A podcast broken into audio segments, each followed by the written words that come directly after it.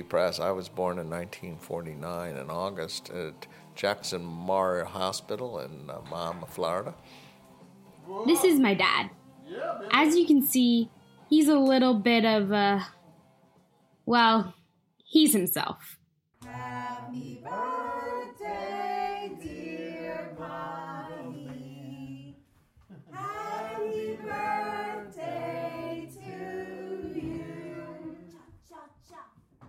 I came home to Philadelphia to celebrate my dad's 70th birthday and his retirement this year from being a professor in accounting.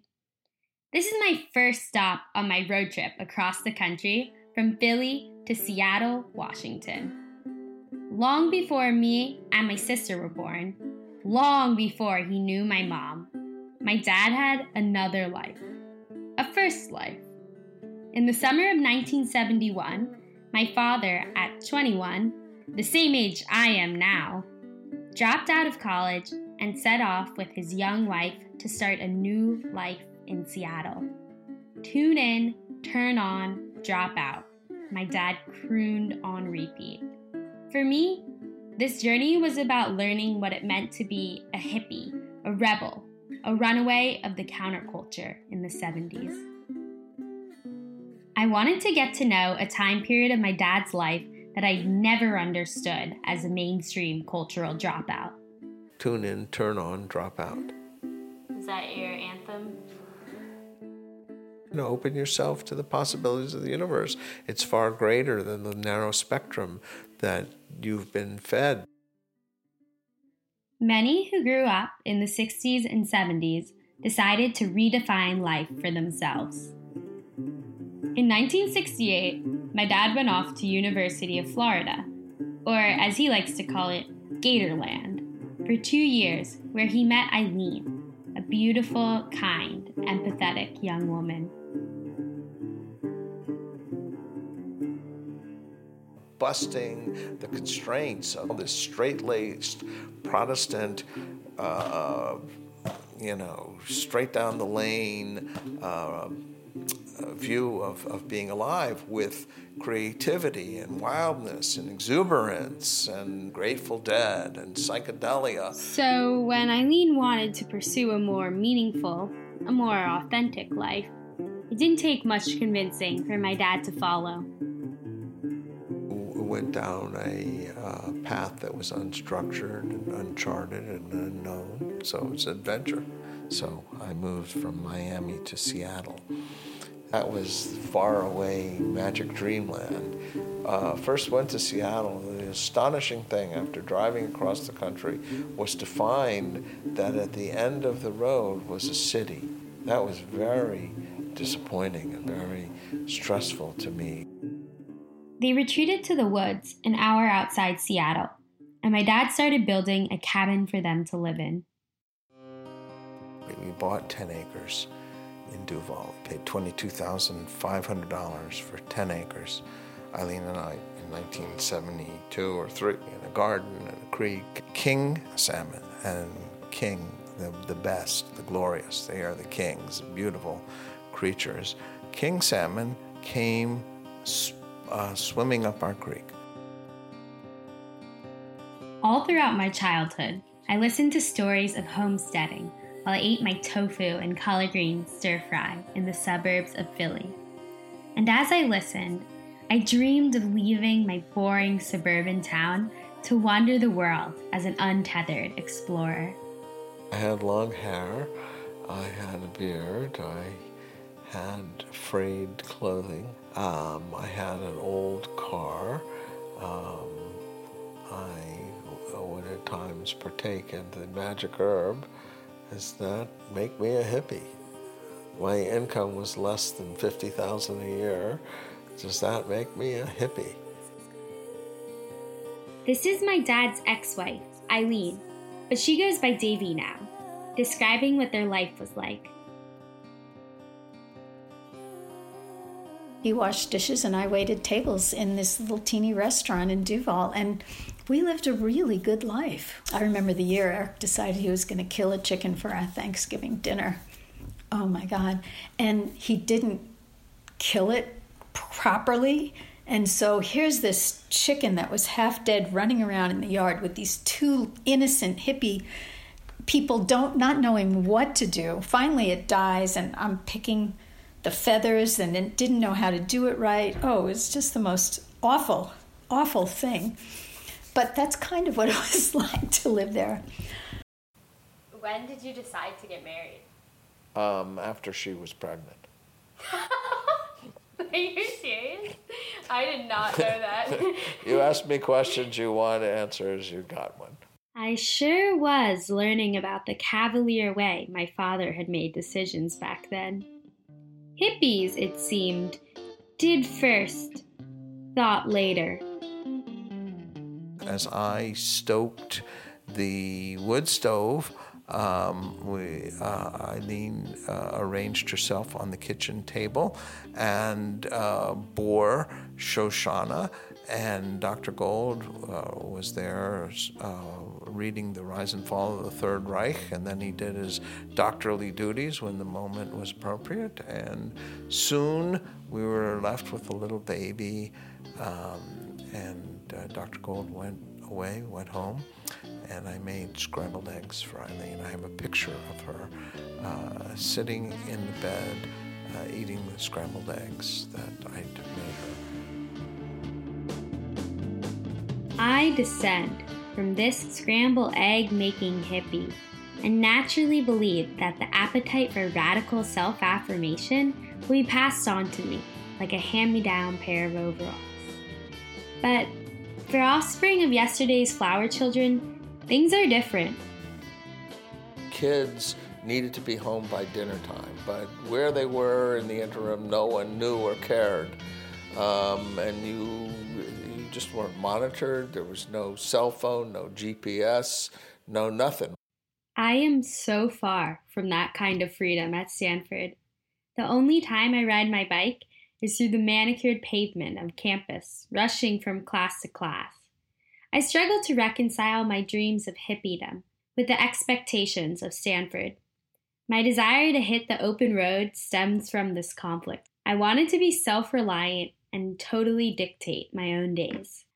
My dad had always been wary of the rebellious child he created, so I asked him what he thought would happen to me on the road. I think we both knew it wasn't just the road I was asking about. I wanted to know if I'd be okay. You know, if he thought I'd turn out okay. Oh, you're going to have to get the reality teacher. You know, the miscreant kids um, won't listen to the parents, and so they have to learn the lessons from reality teacher. What the reality teacher consisted of, I wasn't quite sure, but it felt right. The road was calling, and I answered. Besides tasting the freedom the road offered, the other goal of my trip was to interview a bunch of my dad's old hippie friends who still lived in Washington and my half sister in Seattle. I set off on the last day of August, thick, hot, and heavy air sending my hair in a million directions. A friend rode with me on the first leg. We cruised south through Delaware, Maryland, Virginia, and we headed north to Chicago.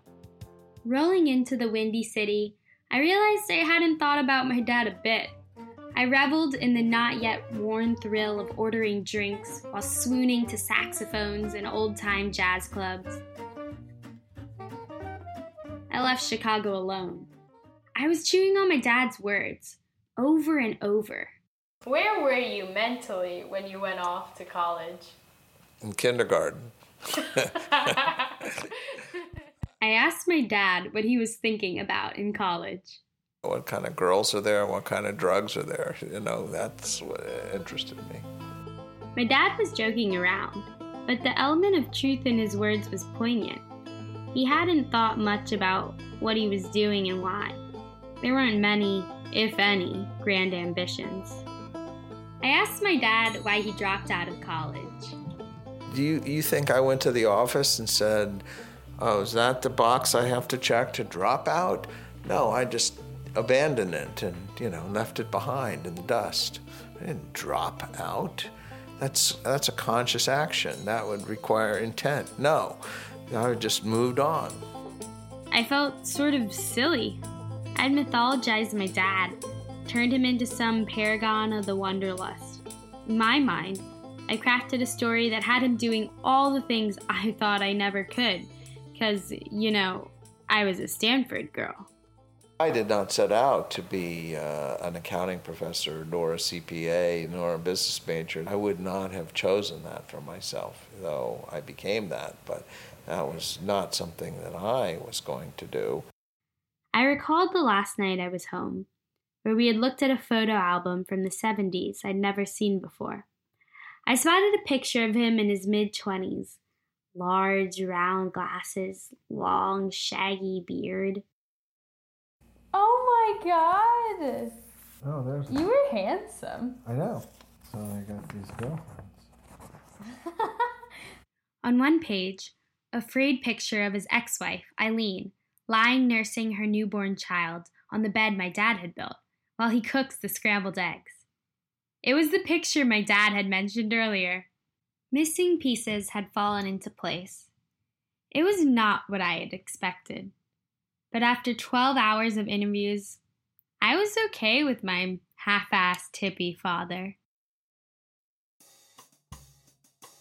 Being on the road was different than what I had imagined. It wasn't quite as much adventure as it was just trying to survive and get through the hours of driving. At night, the four canvas walls of my tent, all that there was between me and the unknown. Each sound sent me into my car, where I locked the door and huddled with an unsharpened axe my dad had given me to, you know, protect myself. I wanted to feel independent and free, and I was, but that also meant constant vigilance. Driving alone for eight hours a day wasn't so glamorous or wild. Minnesota green swooshing past, South Dakota prairie rolling by with the languid mid September heat. The mythology of the open road I created was also falling apart for me. What had felt big, exciting, and symbolic now felt tedious. There was no more illusion, no more conflict. All that remained was the immediate questions Where will I sleep? What will I eat? How many more miles to the next stop? It just was what it was, just like Dad's life. This revelation was strangely calming. At a truck stop somewhere deep in Wyoming, I managed to connect to a straggling Wi Fi network, and I sent my half sister, Shoshana, my proposal for my podcast. A couple days later, she sent back notes on the long pages I had drafted.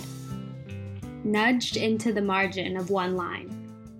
He hasn't told you about his manic depression? No, he hadn't. But of course, it made sense. Depression had always lurked in the background of my family story, but it had never been acknowledged. And this wasn't just depression. The word manic itself gave me goosebumps. I called my dad and asked about if he had been depressed. My depression? What do you mean, my depression? Who said I was depressed? Shoshana, What does she know? more than I know. No, I.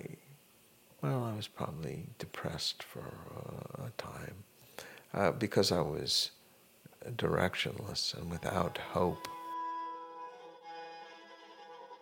My dad was disappointed with what his life had come to so far. He was scared he would never amount to anything. He had left college to pursue a life he envisioned as being wonderful, fulfilling, and in alignment with his values. The fallout of intense belief in this dream that never quite got realized was hopelessness. He was 36, phasing out of hippiedom, and all he had to show for himself was a failed marriage and two kids he needed to support.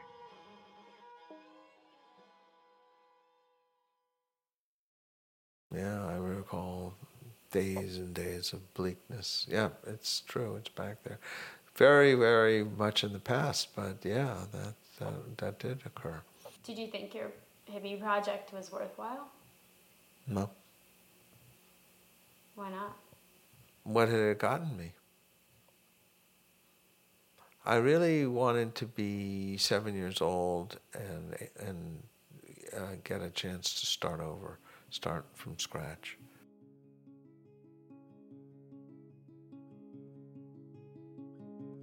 My dad pulled himself out of depression by going back to school for his PhD. It gave him direction. For the first time, I could appreciate my dad's journey. Appreciate that becoming the paragon of the staid and conventional was good for him. I found myself in Craters of the Moon National Park in the middle of nowhere, southwest Idaho, thinking this through. I tromped through petrified forests and volcanic rocks as a distant thunderstorm sounded. I was grateful to be independent, but I realized it came at a cost. It started raining as I pulled up in the parking lot of the last hike I wanted to do. What's a little rain? I reckoned as I popped on my rain jacket. I looked at the foreboding sky and then down the little trail that led to the lava tubes. It had been on my agenda all day to hike the lava tubes. I had nothing to prove to myself. I got back in my car. A minute later, it started hailing ferociously.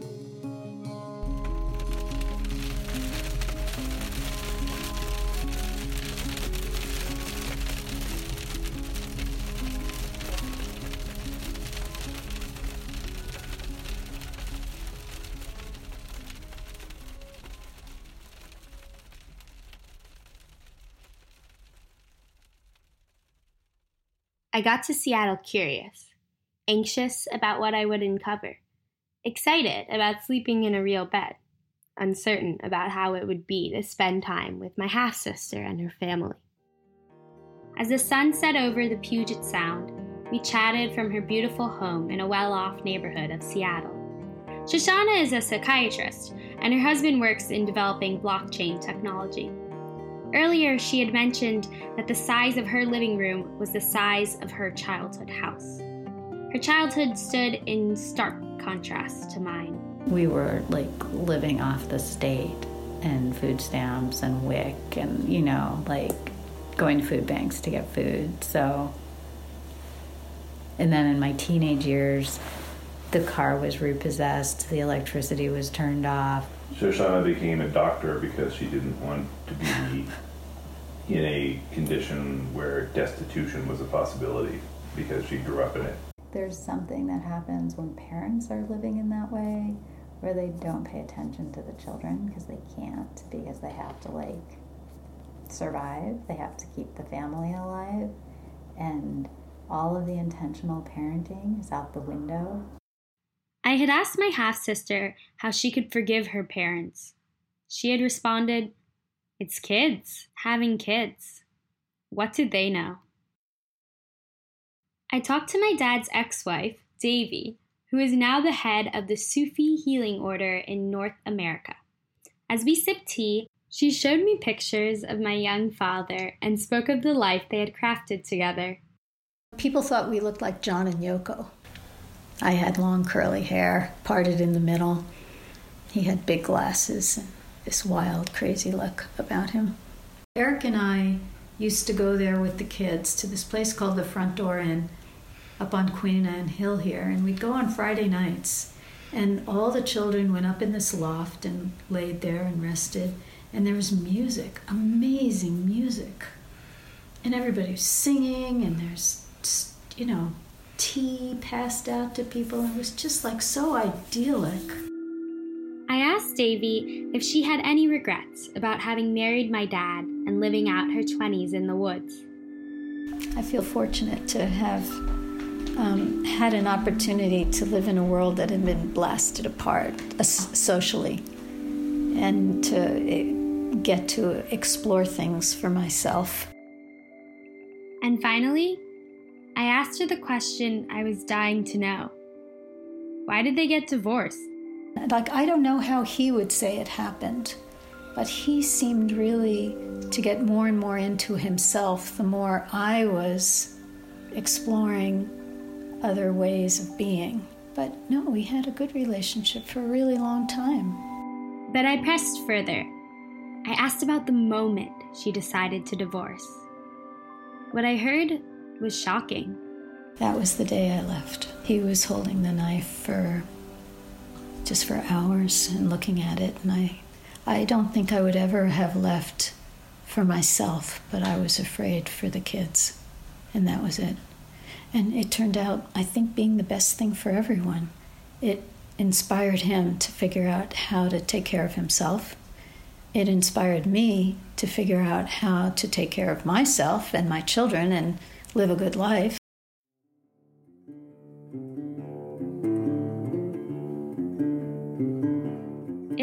Long week in Seattle listening to stories.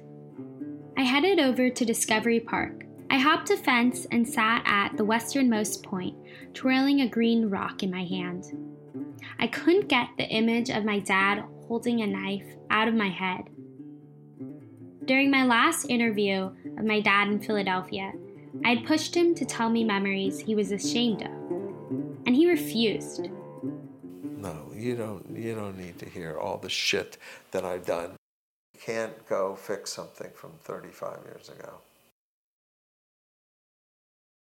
The dirt and grit of the past had settled, not just for him, but everyone I talked to.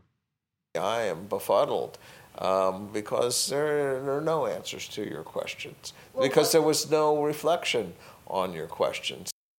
Being an adult and being responsible and wrestling with hard things in a metaphorical way that I wasn't aware of what that meant. But uh, I, as I said, I didn't really become an adult until I was in my 40s. Family, it seems to me, is loving people despite their flaws, recognizing and inhabiting the gray space. Underneath the veneer of morally polished people lays reality. I had gone out in search of one truth, asking every question I could think of. But I heard many different truths instead.